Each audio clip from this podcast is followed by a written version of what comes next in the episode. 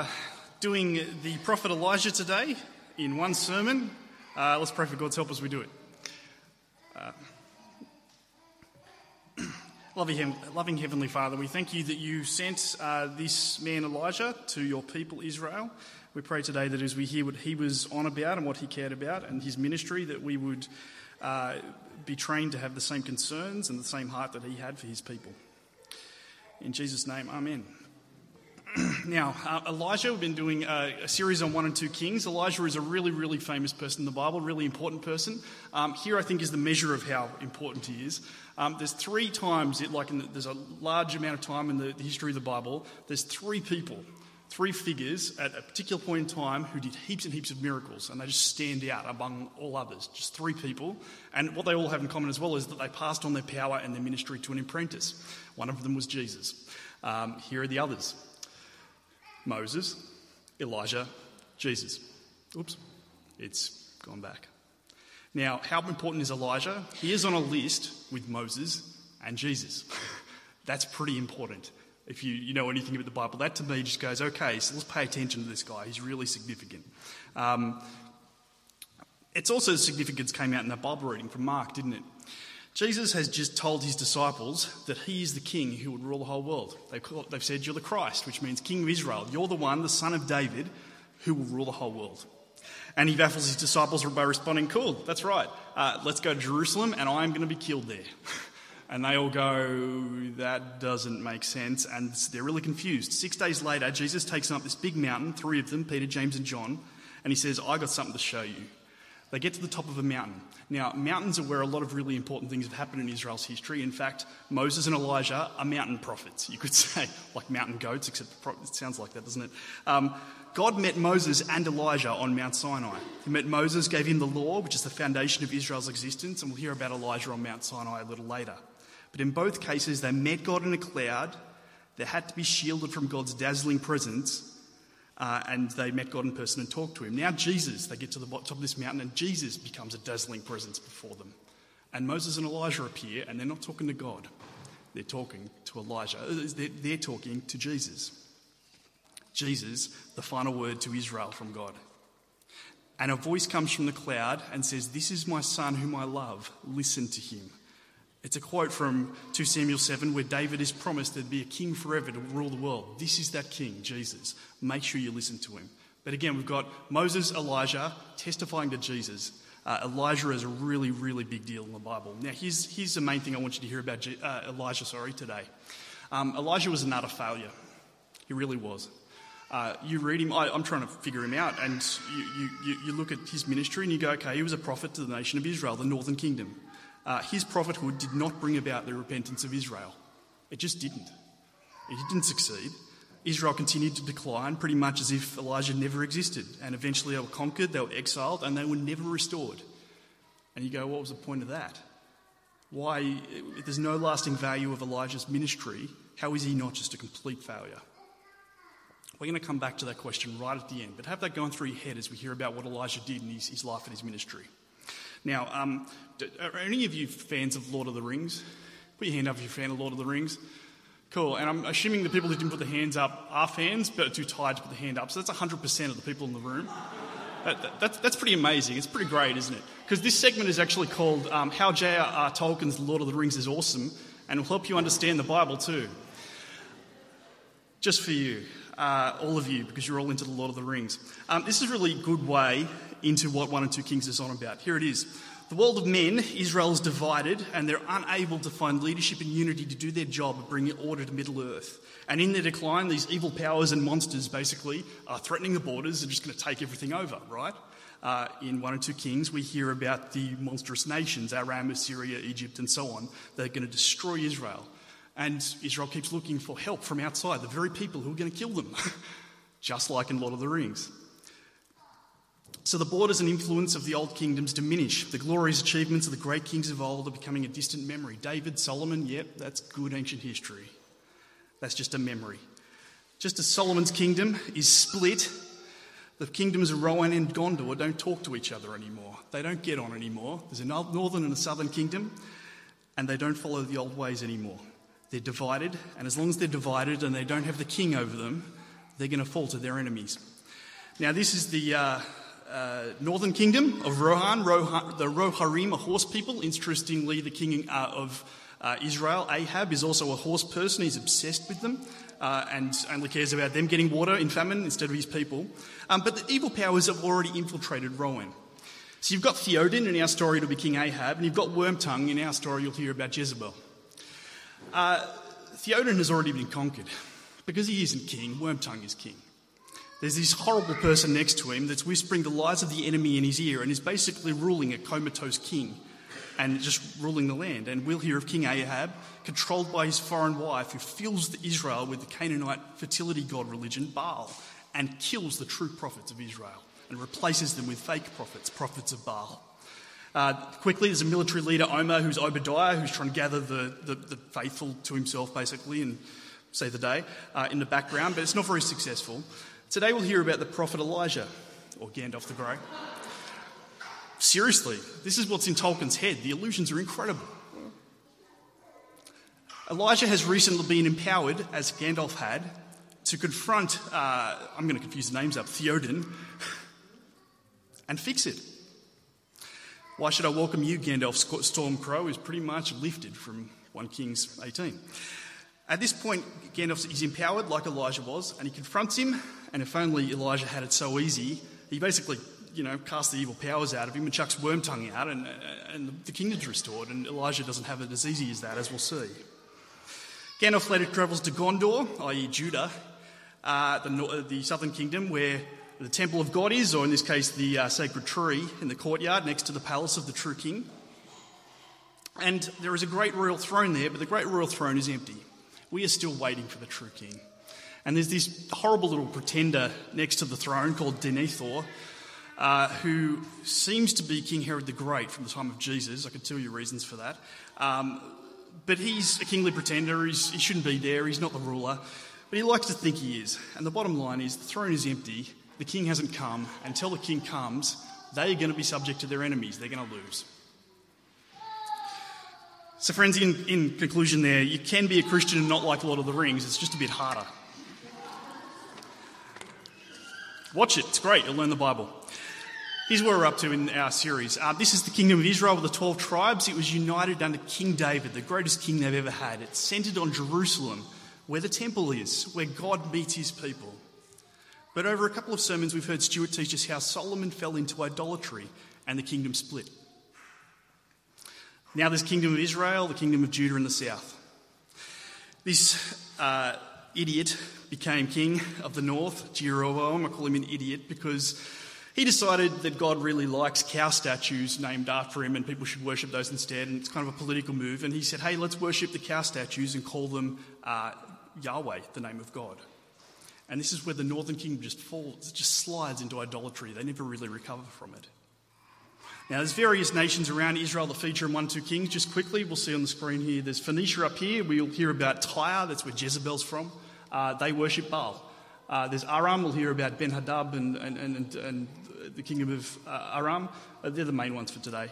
Um, but there's, there's kingdoms all around them that are often fighting or trying to be getting agreements with and so on. Um, just map up a timeline here because this is really it's the, the teaching of 1 and 2 Kings is big picture, right? You read the big scope and you get the ideas over the flow of it, okay? So we've heard over the course of a couple of sermons that the southern kingdom, Judah, they're on the left hand side. White flags means they're, um, they're, they're, following, uh, they're in the line of David. That's David's kingly line there. And the dark backgrounds, because they were awful kings, Rehoboam and Abijam, they displeased God because they were idolaters and they misled the people.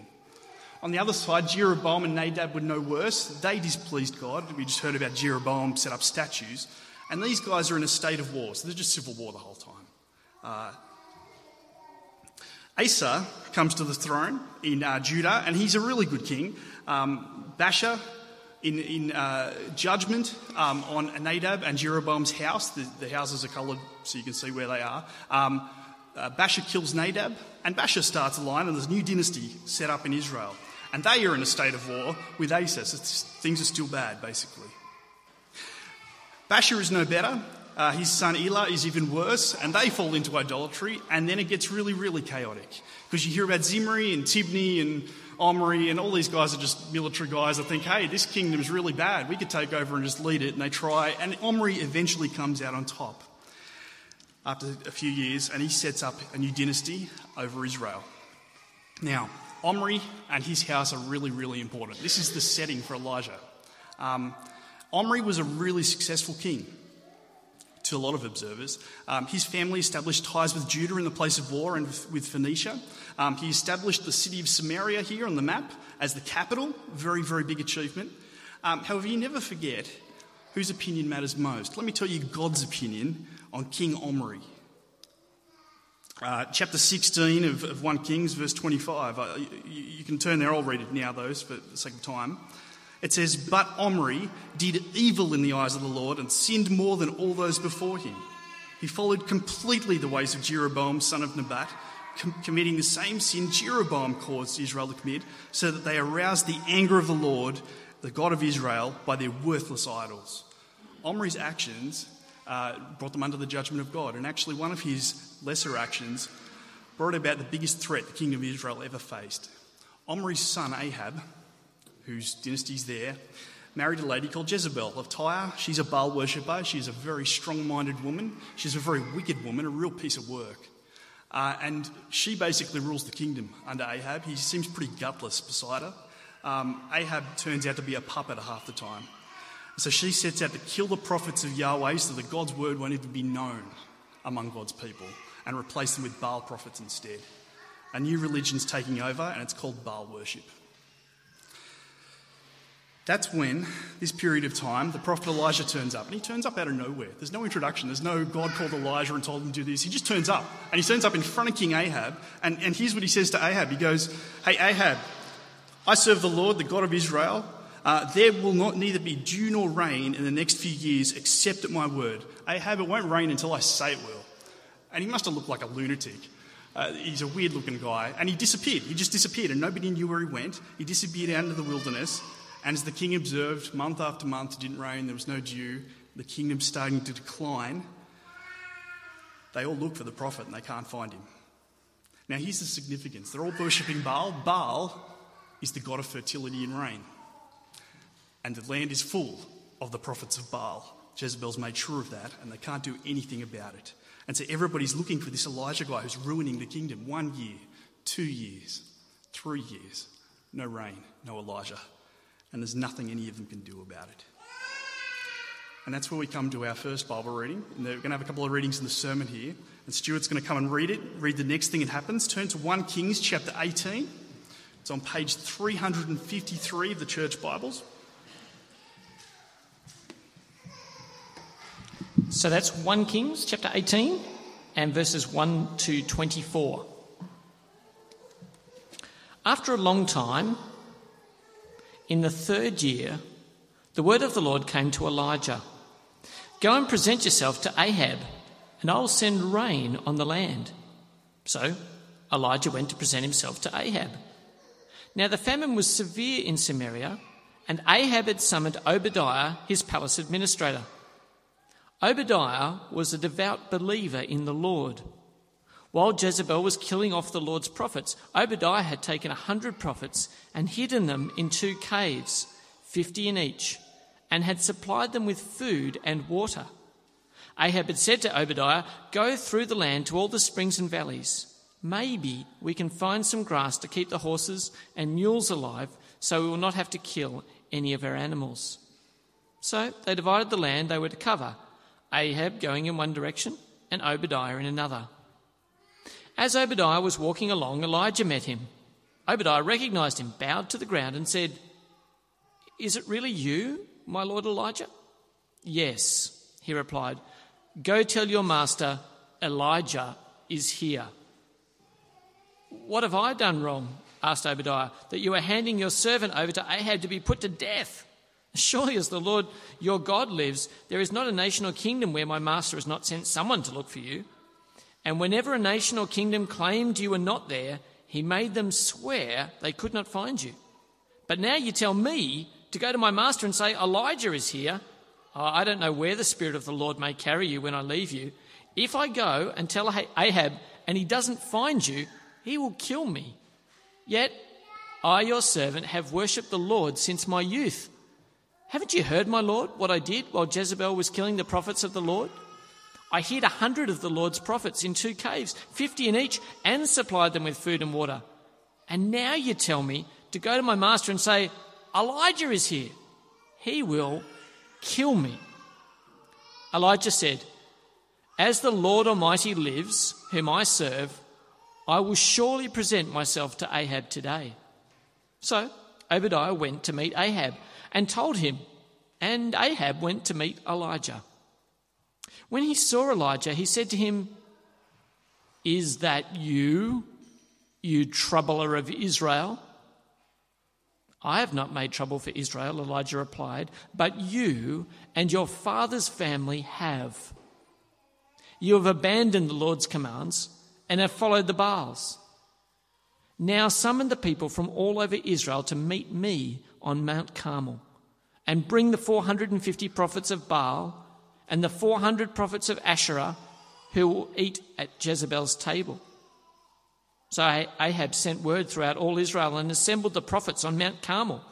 Elijah went before the people and said, How, how, how long will you waver between two opinions? If the Lord is God, follow him. But if Baal is God, follow him. But the people said nothing. Then Elijah said to them, I am the only one of the Lord's prophets left, but Baal has 450 prophets. Get us two, get two bulls for us.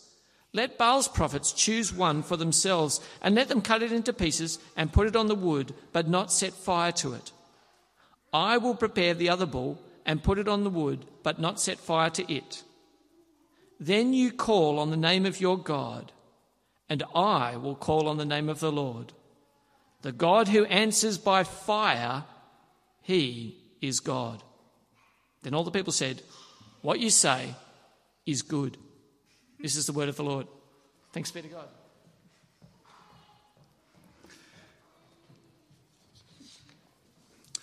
Mount Carmel was on the border of Phoenicia and Israel, up there. You see on the screen there. Uh, why is it significant? This is where Baal is most powerful. It's a high place, it's the highest place around, it's on the border of Baal's territory. This is where Baal should be most powerful. It's a really important event because Israel follows Baal, and to all observers, except Obadiah, Elijah seems to be the last prophet of Yahweh. He's the last person that follows that silly ancient religion that Moses taught. Uh, if he dies, that's the end of worship of Yahweh in Israel, surely. At least that's how Elijah sees it. And it isn't a fair fight. I mean, Jezebel's retinue is 450 prophets. Elijah's there on his own. It's not a fair fight at all. I mean, Elijah's God is real, and theirs isn't. Doesn't matter how many they've got, does it? And I love his call a spade a spade attitude. Israel, how long are you going to waver between two opinions? If Yahweh's God, follow him. If Baal's God, follow him. Don't, you can't have it both ways.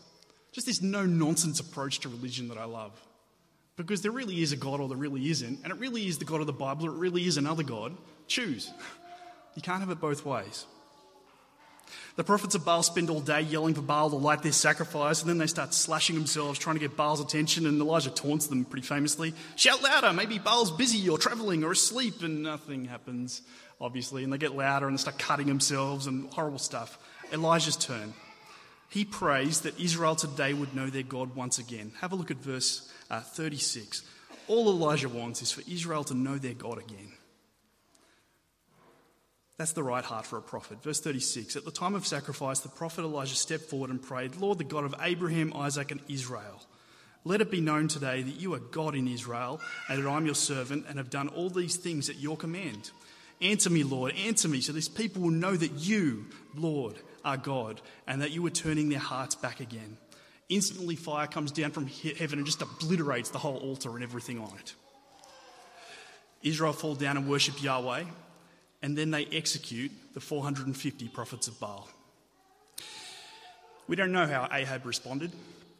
King Ahab, who was there, Elijah tells him, Prepare your chariot. Now that Baal's prophets are gone, God, not Baal, is going to give rain to Israel. And so, if you look at the map there, uh, Elijah took off in his chariot towards Jezreel there. And God actually empowered Elijah to run in front of the chariot the whole way. Imagine the procession you see in Jezreel coming down the mountain. The procession you see isn't the king of Israel in chariot led by the prophets of Baal. The procession you see is the chariot of the king of Israel led by Elijah, the prophet of Yahweh, and behind them are storm clouds. The real God ending the drought. Surely revival is coming. Surely Baal is dead in Israel forever and, and revival is coming. Well, you'd think. Uh, Kathy's going to read our, our next reading. And you've got to think that would be enough for King Ahab to do something. 1 Kings chapter 19 is what Kathy will be reading, so uh, open that one up.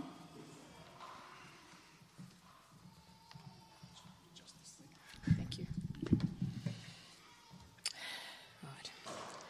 Now Ahab told Jezebel everything Elijah had done and how he had killed all the prophets with the sword. So Jezebel sent a messenger to Elijah to say, May the gods deal with me, be it ever so severely, if by this time tomorrow I do not make your life like one of them. Elijah was afraid and ran for his life. When he came to Beersheba in Judah, he left his servant there while he himself went a day's journey into the wilderness. He came to a broom bush, sat down under it, and prayed that he might die. I have had enough, Lord. Take my life. I am no better than my ancestors.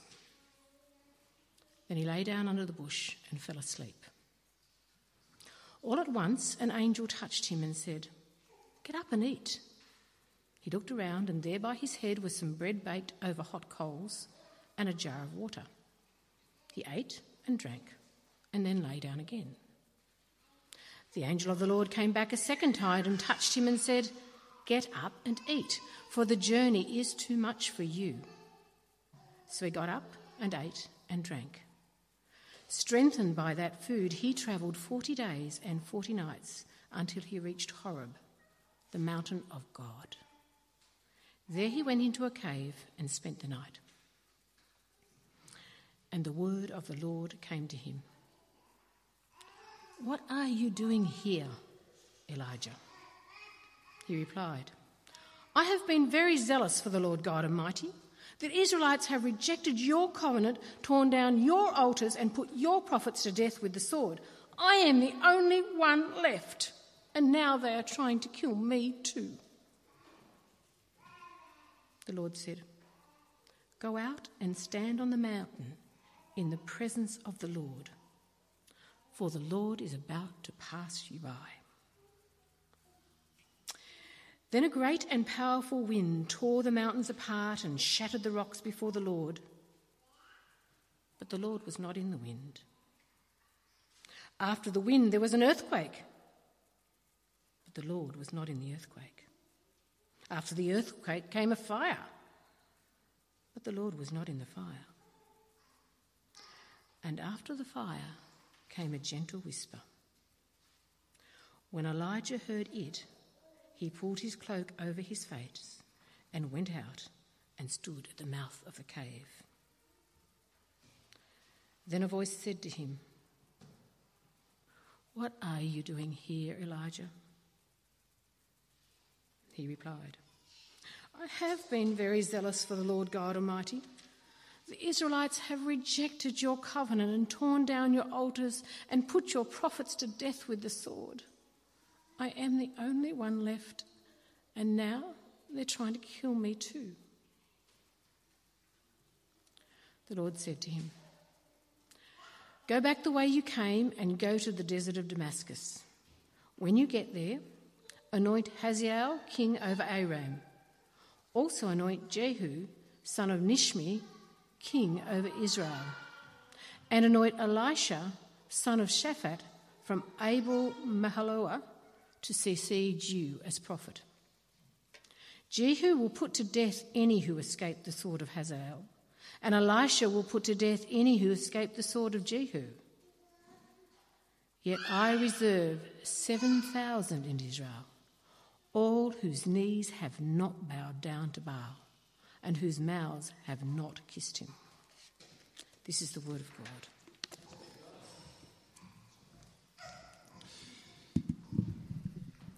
King Ahab's just seen fire come from heaven from God. Sure, he'd reform Israel, but first he has to check with the missus.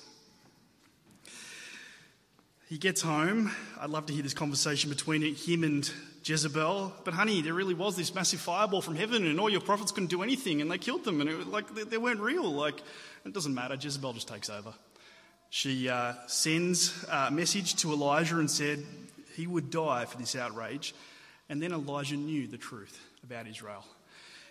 He knew that while he'd appeared to win the battle at Carmel, actually Jezebel's made that completely irrelevant. The crown of Israel still follows Baal because Jezebel's really in charge and Ahab is too indifferent to do otherwise, even though he saw fire from heaven.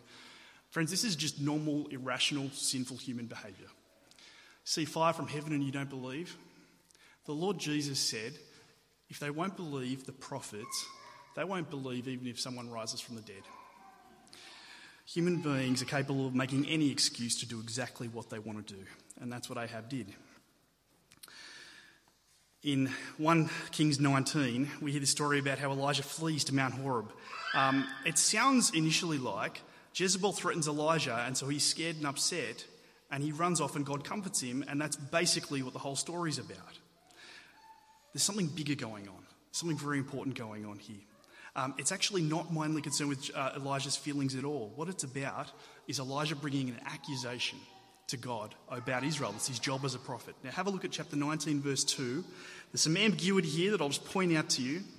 Uh, verse 2 Jezebel sent a messenger to Elijah to say, May the gods deal with me ever so severely if by this time tomorrow I don't make your life like that of one of them. He's going to, you know, I'm going to kill you. It says Elijah was afraid and ran for his life.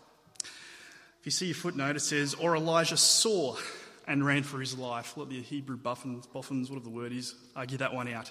Um, there's two ways of understanding it. Elijah's afraid of dying, and so he runs off.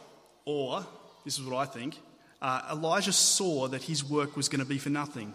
Perhaps he feared that him dying at the hand of Jezebel would be the end of the true worship of God in Israel forever. It'd be game over. You see, Elijah isn't afraid to die. You read verse 4, and the first thing he says when he gets to the wilderness is, I've failed. Kill me now, please, God. He's not afraid to die. Elijah is terrified that Israel will never repent. He's got a heart for Israel to repent. Israel, Israel's moment for repentance is past and it's gone very, very badly. And Elijah doesn't know what to do except get away from Jezebel so she doesn't win. So he flees down to Beersheba there in the south. It's about as far south you can go in Judah before you get to the wilderness. Leaves his servant there and goes a day further. An angel of the Lord comes and feeds him and says, The journey's too much for you. What journey? What journey needs supernatural assistance? Not going back into Israel, going down into the wilderness needs supernatural assistance. Uh, here's his journey. He travels down through the wilderness, 40 days and 40 nights, to Mount Horeb. Uh, you might know it as Mount Sinai. It's a very significant place in Israel's history. And he goes up and he stays in, not a cave, the cave. Very important. Um, Mount, uh, it's, it's a place where Israel became a nation. It's a place where God met Moses. It's a place where the constitution of Israel was written and God became their God. It's, it's, it stands for all that Israel's rejected, right? That's where Elijah's turned up at, it seems, led by God. Um, to understand what happens in this incident, you actually have to remember what happened 600 years earlier with Moses. Now, we did Exodus last year, so that helps me a lot because I can just throw some stuff up on the screen for that.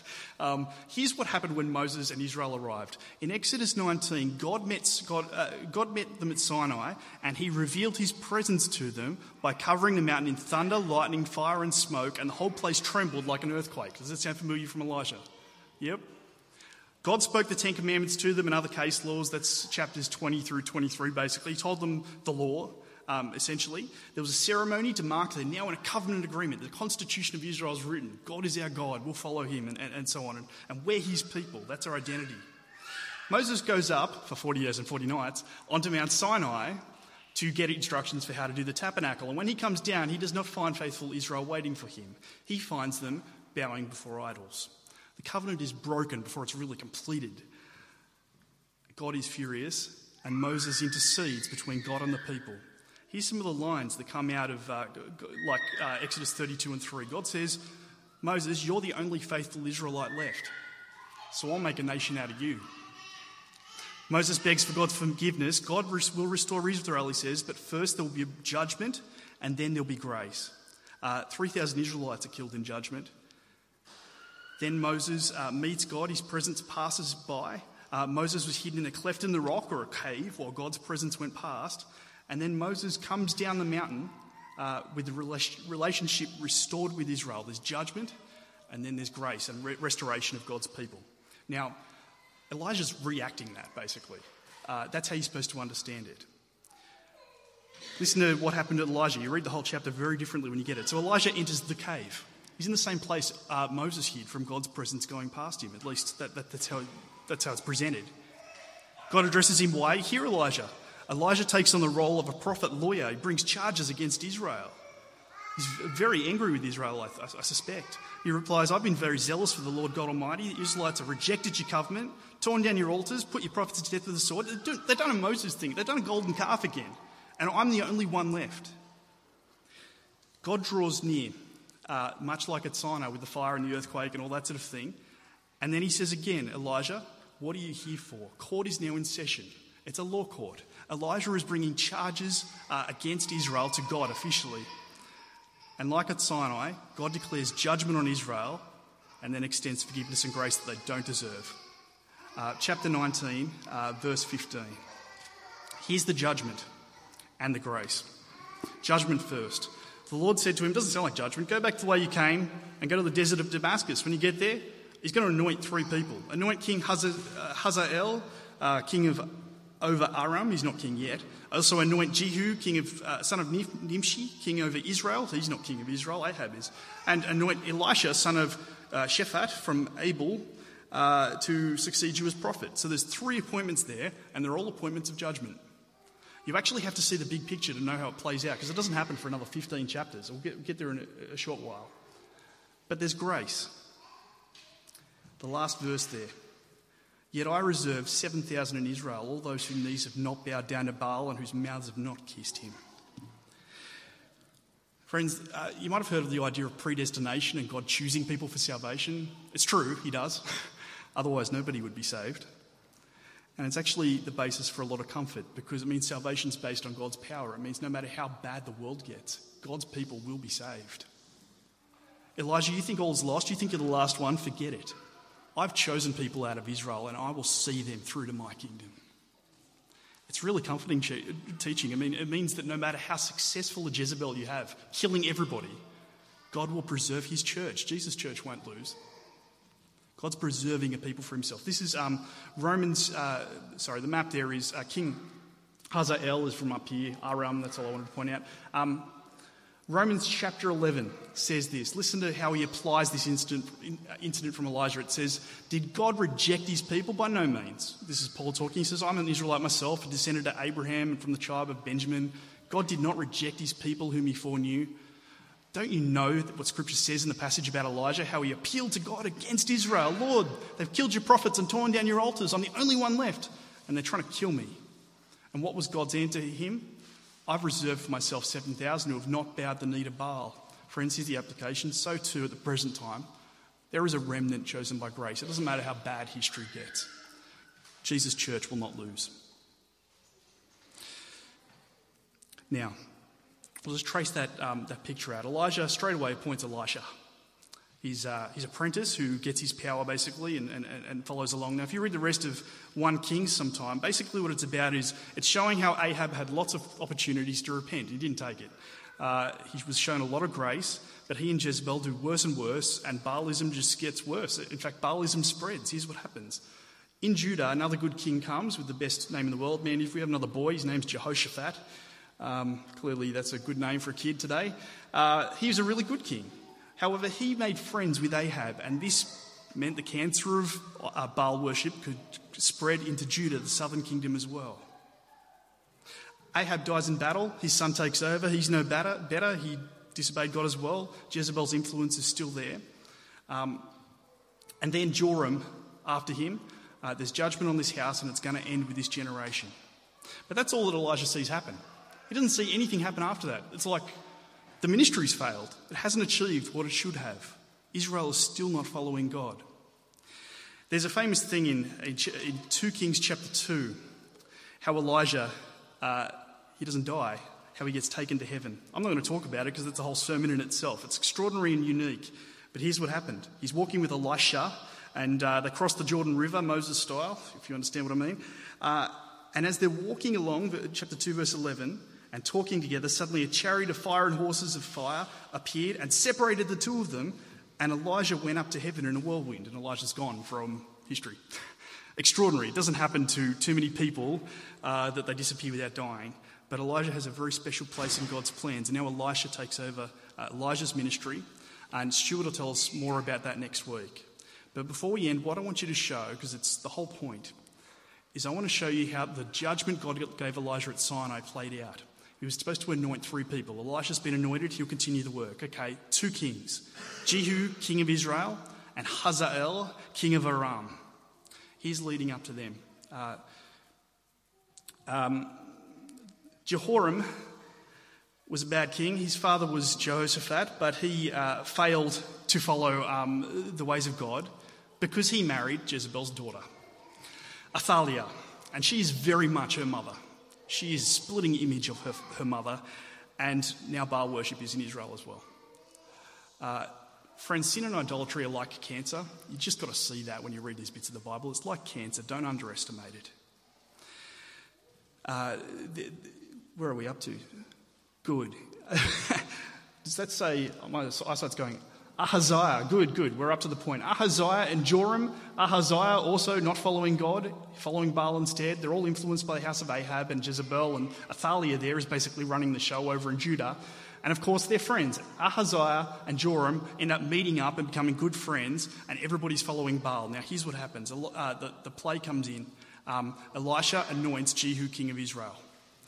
Listen to the type of guy Jehu is. In chapter 9 of 2 Kings, Jehu uh, is not a very nice man, but he's the instrument God uses to achieve his judgment on Israel, on Baal worship particularly.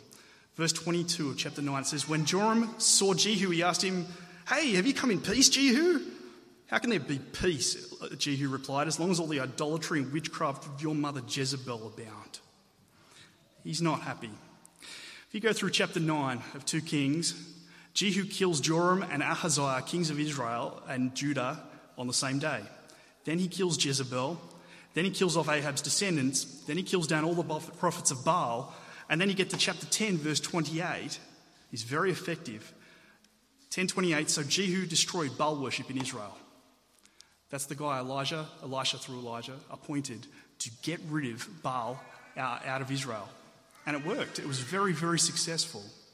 But Jehu didn't follow God's ways either.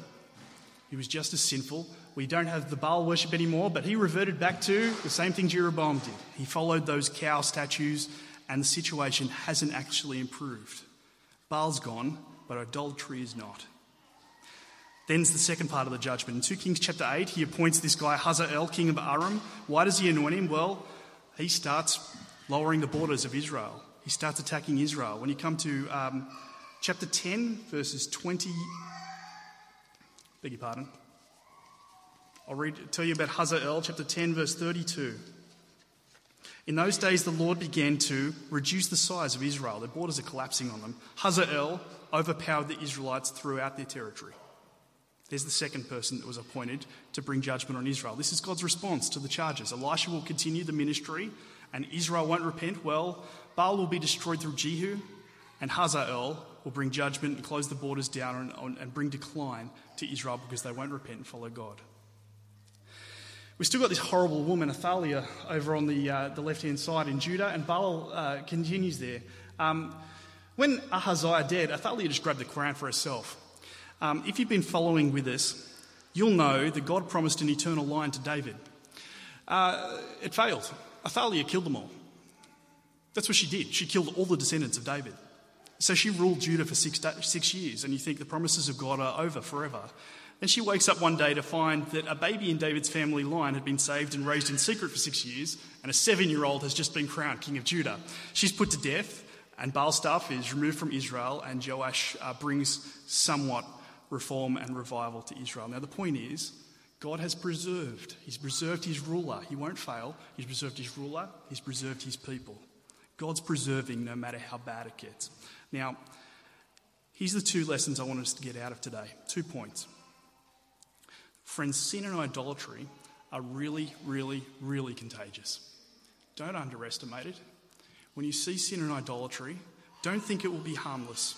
If there's anything we've seen today, it is that idolatry and sin play out in ways you can't imagine and ruin lives.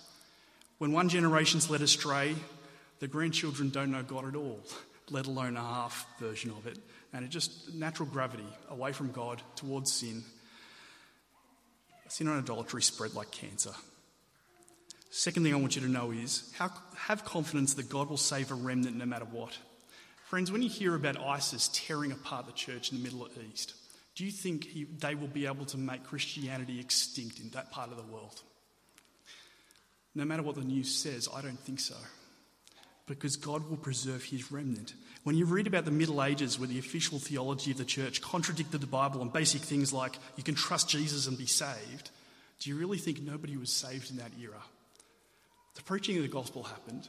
There were true prophets. God reserved a people for himself. They may not appear in history's page, but God is preserving his church through every age. Elijah's problem, just because he couldn't see any faithful Israelites, he assumed there weren't any. And it's not the case. God is doing bigger things than we can see. Now, I want you to know, because at some point in the future, regulars, you may look at our church and think God doesn't seem to be achieving much among us. We aren't seeing people to turn to Jesus in Oran Park. And part of your theology. Part of the thing that in your brain needs to be God will preserve his people. Jesus said, I will build my church and hell and death will not overcome it. So Elijah didn't fail at all. He just didn't see the success, small and humble as it was. Have confidence in God. Let's, uh, let's pray and thank God for his uh, power and mercy. Loving Heavenly Father, we. Uh, as we struggle to get our head through the kings and how, how your prophecy through uh, Elijah played out, um, we, we thank you for the picture that we get that even though sin and idolatry is so very contagious and, and awful, you'll win.